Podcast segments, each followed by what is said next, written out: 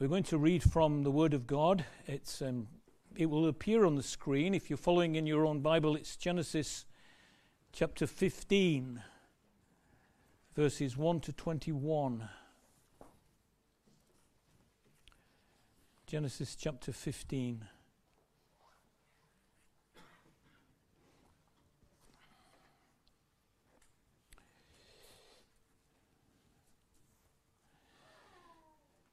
After this, the word of the Lord came to Abram in a vision.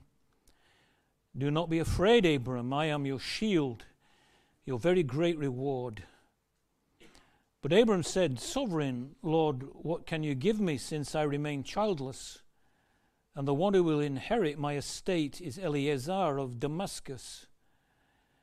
And Abram said, You have given me no children, so a servant in my household will be my heir.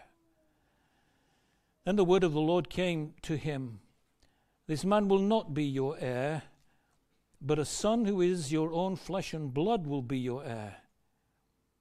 He took him outside and said, Look up at the sky and count the stars, if indeed you can count them. Then he said to him, So shall your offspring be.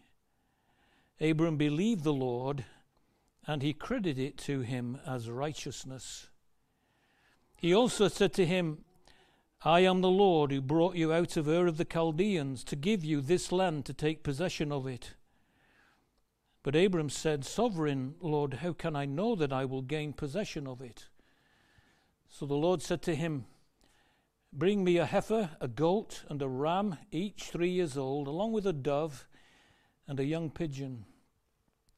Abram brought all these to him cut them in two, and arranged the halves opposite each other. The birds, however, he did not cut in half. Then birds of prey came down on the carcasses, but Abram drove them away. As the sun was setting, Abram fell into a deep sleep, and a thick and dreadful darkness came over him. Then the Lord said to him, Know for certain that for four hundred years your descendants will be strangers in a country not their own, and that they will be enslaved and mistreated there. But I will punish the nation they serve as slaves, and afterward they will come out with great possessions. You, however, will go to your ancestors in peace and be buried at a good old age. In the fourth generation, your descendants will come back here, for the sin of the Amorites has not yet reached its full measure. When the sun had set and darkness had fallen, a smoking firepot with a blazing torch appeared and passed between the pieces. On that day, the Lord made a covenant with Abram and said, To your descendants I give this land, from the Wadi of Egypt to the great river the Euphrates, the land of the Kenites Kenizzites, Cadmonites, Hittites, Perizzites, Rephaites, Amorites, Canaanites, Girgashites, and Jebusites. Good morning. As John's alluded to, I did very much enjoy the Glow Party last night. Um, unfortunately, I did leave my voice there, so you might have to bear with me a little. Um, I do have a glamorous assistant who said he'll come and read this for me if it gets really bad. So please do wave at the back if you can't hear me. Let me begin by asking you a question. Have any of you ever done any abseiling? Now, I've done it a few times before and I really enjoy it. And actually, each time you do it, you get a little bit more confident at doing it. But the thing is, you never forget that first time you have a go at it. You have that moment where you've got your harness on, you've had your safety briefing, and bearing in mind this was 20 years ago, safety briefings didn't take very long back then. you then get attached to a rope, and the instructor says to you, Right now, turn around and back up to the edge. And then, and then he says, All you need to do is lean back and sit into the harness, it will catch you. And you think, Right, okay, whoa. Now, I'm not even that scared of heights, but actually, the thought of sitting back didn't fill me with confidence. So I thought I'll just, I'll just have a little look back and see what I'm sitting above. Now, for me, it was a cliff edge in Wales. And as I looked down, I thought, this is a terrible idea. I'd been told in the briefing that the rope I was attached to was strong enough to hold a minibus, but suddenly it looked very, very thin. I'd also complained when the harness went on that it was too tight, but now it felt too loose. And all of a sudden, I wanted a lot more information about what I was actually anchored to. Everything seemed to be saying, This is a bad idea. But then you've got this instructor looking at you and smiling, saying, It's fine. You're going to be fine. It feels like two worlds are colliding. There's what I can see and what I feel, and what I'm being told. It feels like they're completely at odds with one another. Essentially, this is where we find ourselves in Genesis 15. Over the last two Sundays, Nigel has taken us through one of the most significant stories in the Old Testament the story of God calling Abraham to step out in faith. In Genesis 12, we see God promises Abraham children, land, and blessings. But two chapters later, things don't seem to be going as Abraham would have expected. What he sees and feels doesn't seem to be matching what God has promised. In chapter 15, Abraham is at least 80 years old and he still has no children. He's become wealthy, but the promised land still feels like the Wild West. How's it ever going to be his? And if by some miracle he does get it, how's he expected to keep it? What God has promised and what Abraham is experiencing don't seem to be on the same page. Now, surely this is a feeling that many of us can relate to. The Bible is full of promises of what God has in stores for those who trust in Him. He promises eternal rest, joy, peace, and much, much more.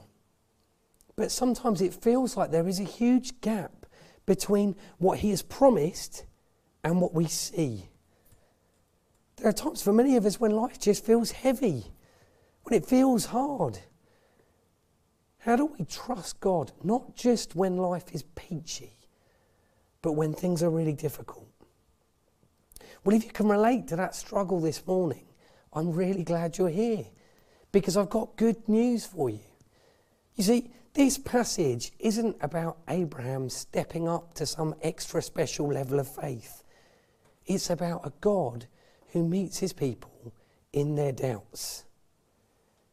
This is not a cold and distant God who says, just pull yourself together, would you, Abraham? How dare you doubt me?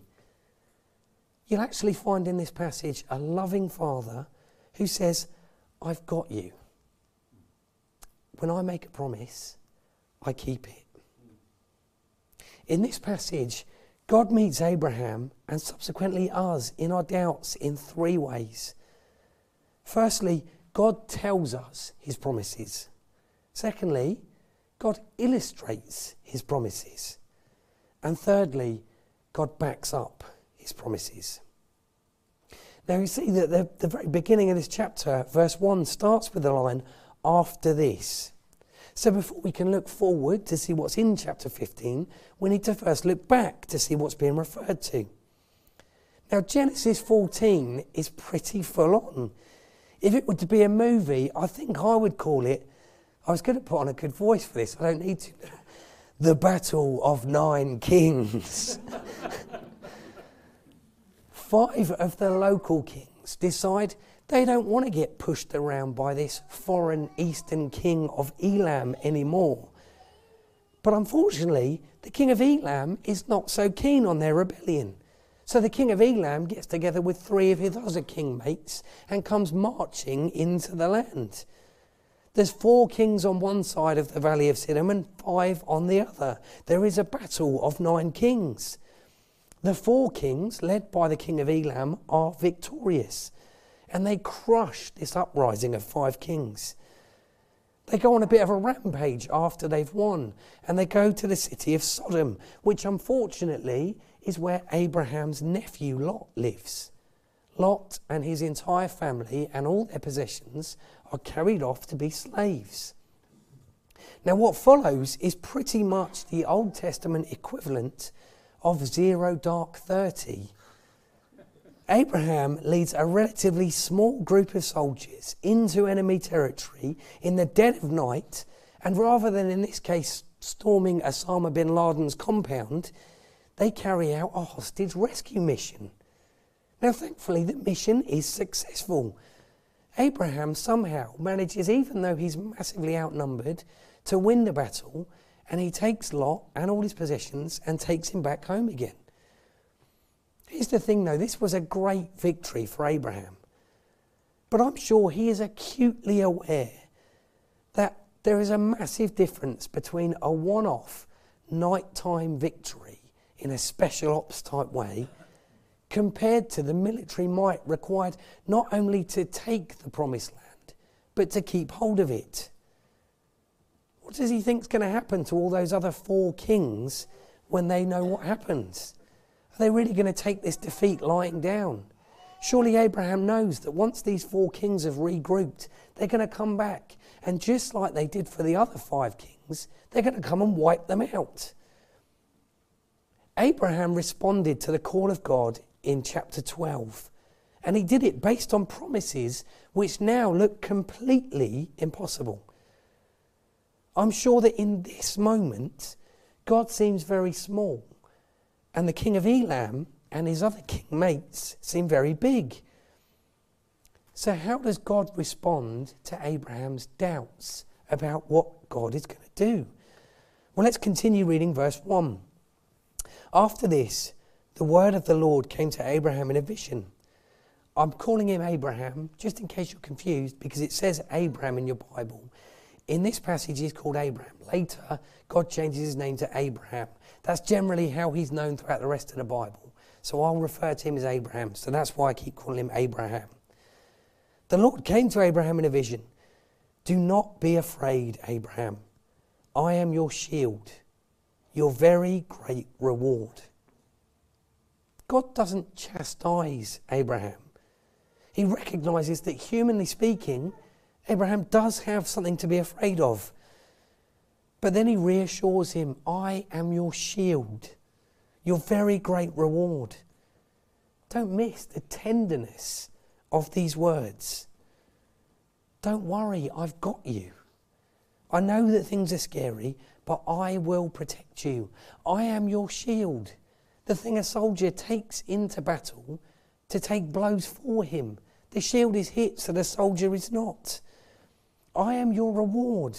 I want you to see that when you have me, you lack nothing. Now, how many of us need to hear that this morning? God doesn't promise that following Him will make life easy, but He does promise that He will be with us in those troubles, in pain, in sickness, in marital troubles, in anything else that life throws at us. He cares about us and He meets us in our doubts. He calls us to look at Him and trust in His promises.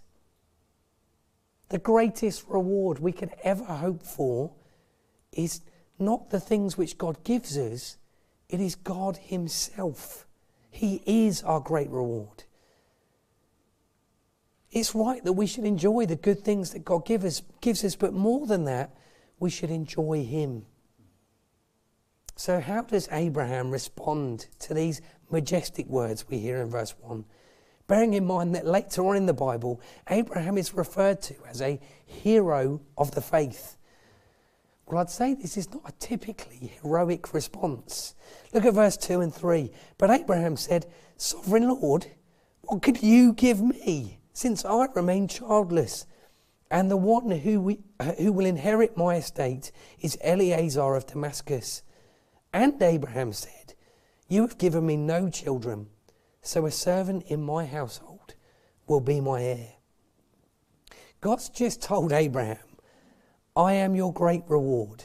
And Abraham's response is, Yeah, but what can you actually give me? You promised me children, and here I am old and childless. Anything you do give me is going to end up with one of my servants. This hero of the faith simply cannot reconcile what he sees with what God is promising. How's God going to respond this time? Well, if it were you or I, I think we'd be running a little bit low on patience right about now. But thankfully, God is not you or I. One second.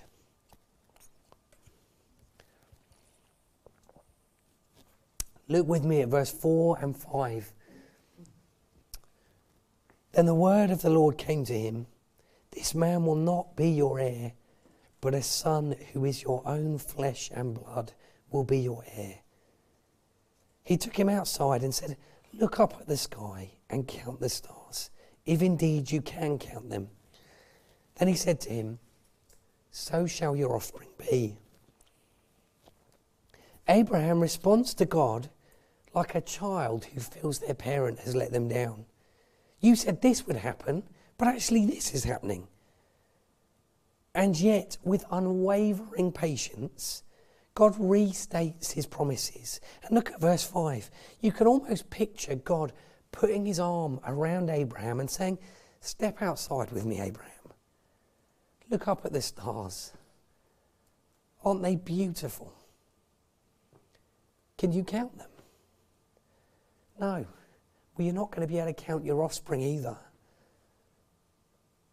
He does what I said it's point two. He illustrates his promises. God knows sometimes his promises are so amazing, they are difficult to comprehend.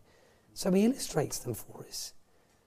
Do you see yet again how tender God is in dealing with doubt?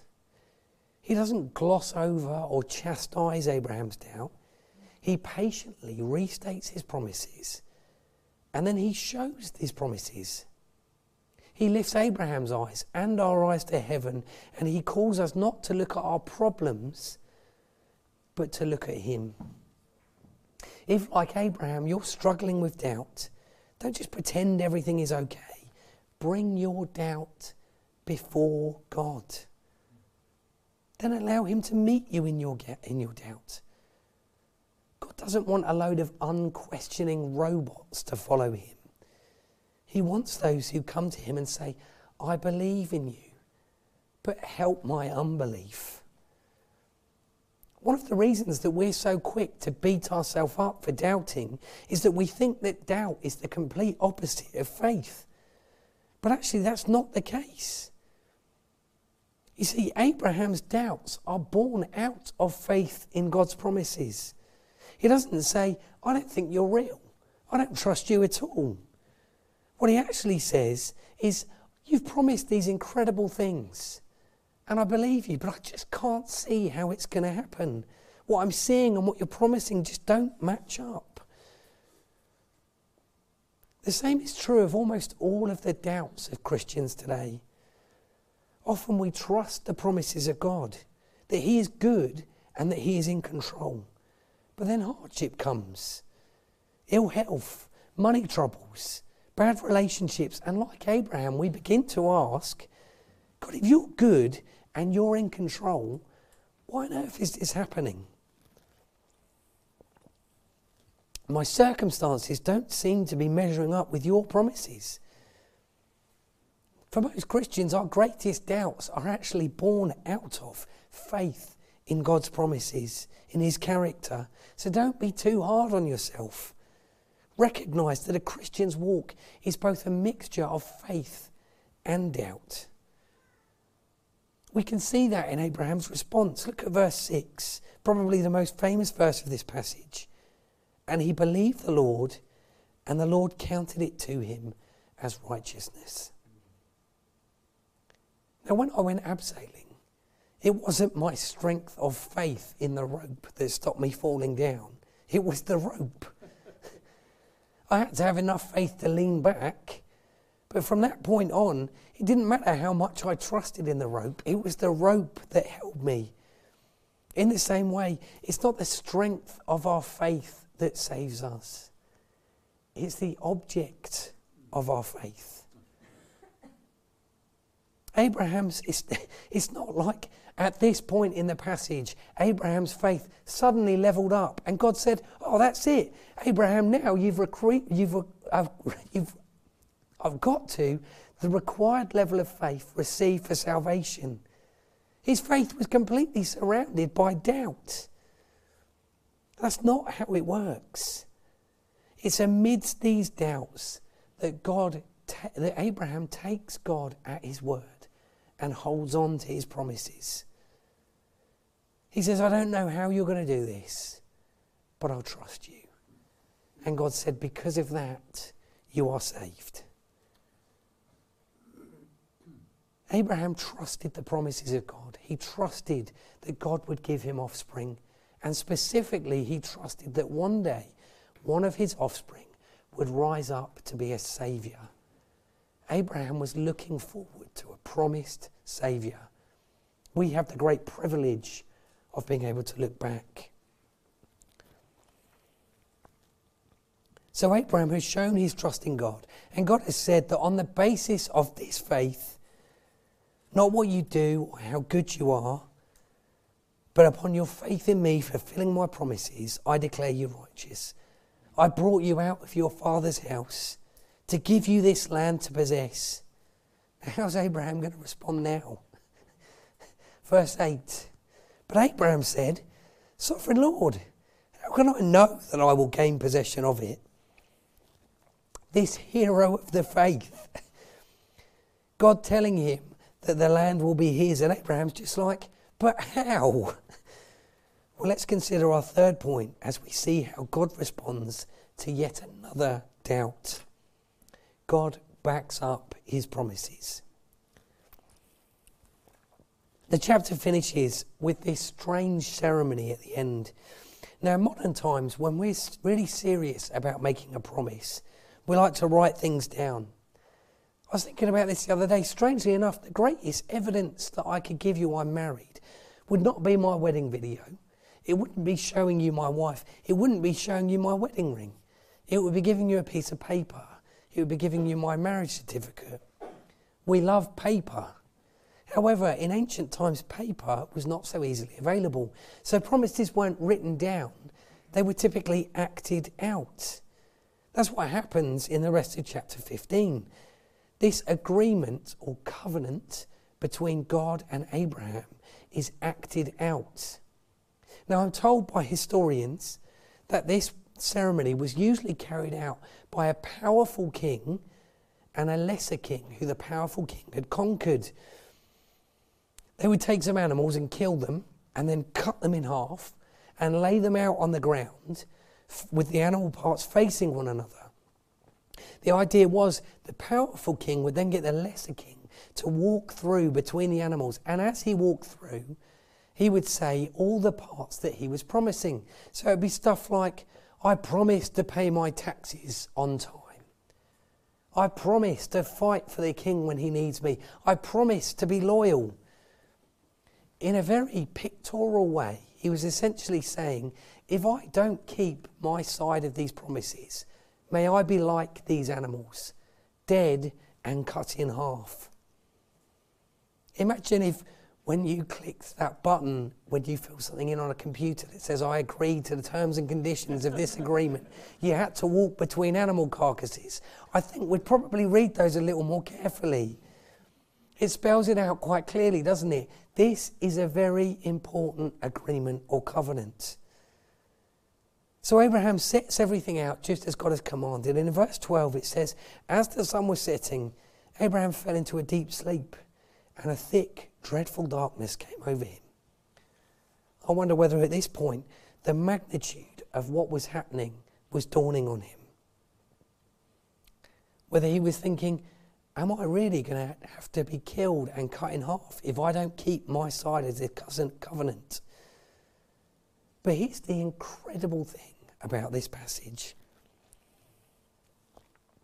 In the vision that follows, it is not Abraham who walks between the animal parts. It is God.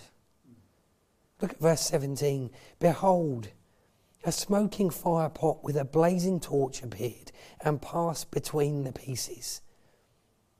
Time and again in the Bible, God appears in smoke and fire. And here he is appearing in Genesis 15 before Abraham.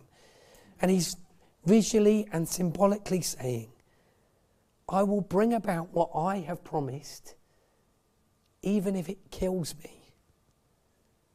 If this covenant is broken by either party, I will bear the curse. This is the very heart of the Christian message. It is about God dying to enable him to keep his promises and fulfill his covenant and bless his people. You see, around 2,000 years later, another great darkness fell on the land as the Son of God died so that what was promised could be made reality. It was not God who broke the covenant, but it was man. God bore the punishment that his people deserve so that we can enjoy the blessings that he had earned. Just like Abraham, our salvation does not come from what we do or how good we are, it comes from trusting the promises of God, trusting Jesus as our only way of salvation. A few weeks ago, when the so called petrol crisis was in full swing, I got a phone call from my daughter.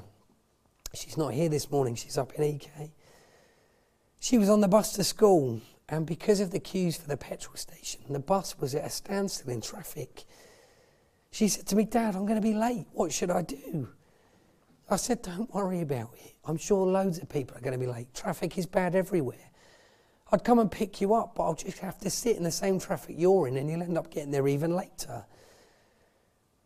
She reluctantly said, okay. I said, just, just enjoy the bus journey. You have some time to yourself. She was like, okay. And I thought that was the end of it. Ten minutes later, what does she do? She phones her mum.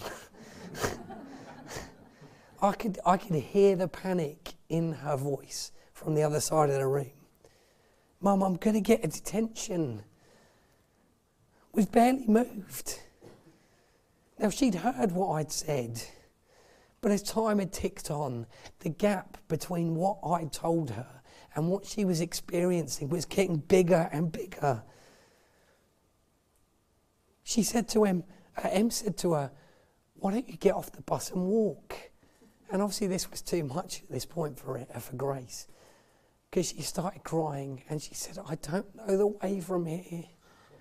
I'm going to get detention. What should I do? It was horrible. I could hear that she was alone, she was scared, and she just wanted one of us with her. Every paternal instinct in me was roused. I said to him, Tell her I'll be there in a minute. So I jumped on my pedal cycle and I rode across Jessington. and I pulled up next to the bus, which was stood in standstill traffic, banged on the window. The bus driver let her off. Her face was all blotchy because she'd been crying. I gave her a hug and I said, It's going to be fine. And she said, Am I still going to get a detention? And I said, No, I'll walk with you. We'll walk together. If the tears and doubts of a small child can make a sinful earthly father get on his bike and ride across town? What do you think it's going to do to our loving Heavenly Father? For me to keep my promises, it didn't cost me very much at all. But for God to keep His promise, He had to die in our place. One of His promises is He will never leave us. If, you, if you're a Christian, do you see that in your doubts and your fears, the Father's heart of compassion is not driven from you, it's pulled towards you. He's not cold and indifferent. He wants to comfort you like the loving Father that He is. When what you see doesn't match what He's promised, don't keep it to yourself. Bring it to Him in prayer. Look to the cross. You see, on the cross, we see that even out of the very worst event in all of history, God is able to work his greatest triumph. In the cross, we don't necessarily find all the answers we like to the problem of evil and suffering. But we see a God who loves his people so much, he's willing to die for them. He will die to keep his promises. Does that sound like the kind of father you need to second guess? Does it sound like the kind of father that you think, I can't bring my doubts to him? Does that sound like the kind of father who doesn't want the very best for you? So finally, will you stop hiding your doubts? Will you bring them to him in prayer? God restates his promises to Abraham in this passage at least three times. Are you repeatedly listening to his promises? He's written them down in a book. It's the best selling book in all of history. And it's full of not only promises, it's full of illustrations and stories and pictures. But it essentially is about God's promises for what He has in store for those that He loves. Are you reading it? And more than that, do you know the one that this book is all about? Thankfully, the Christian faith is not about our ability to comprehend a book. It's about our ability to know the person the book is all about Jesus Christ. Do you know him? Have you experiencing the life giving, life changing love that only he can bring you? Do you know Jesus? It wasn't enough to write down his promises. God put them in a person and he sent that person to die in your place. Let me finish by reading the words of Paul in 2 Corinthians. For no matter how many promises God has made, they are yes in Christ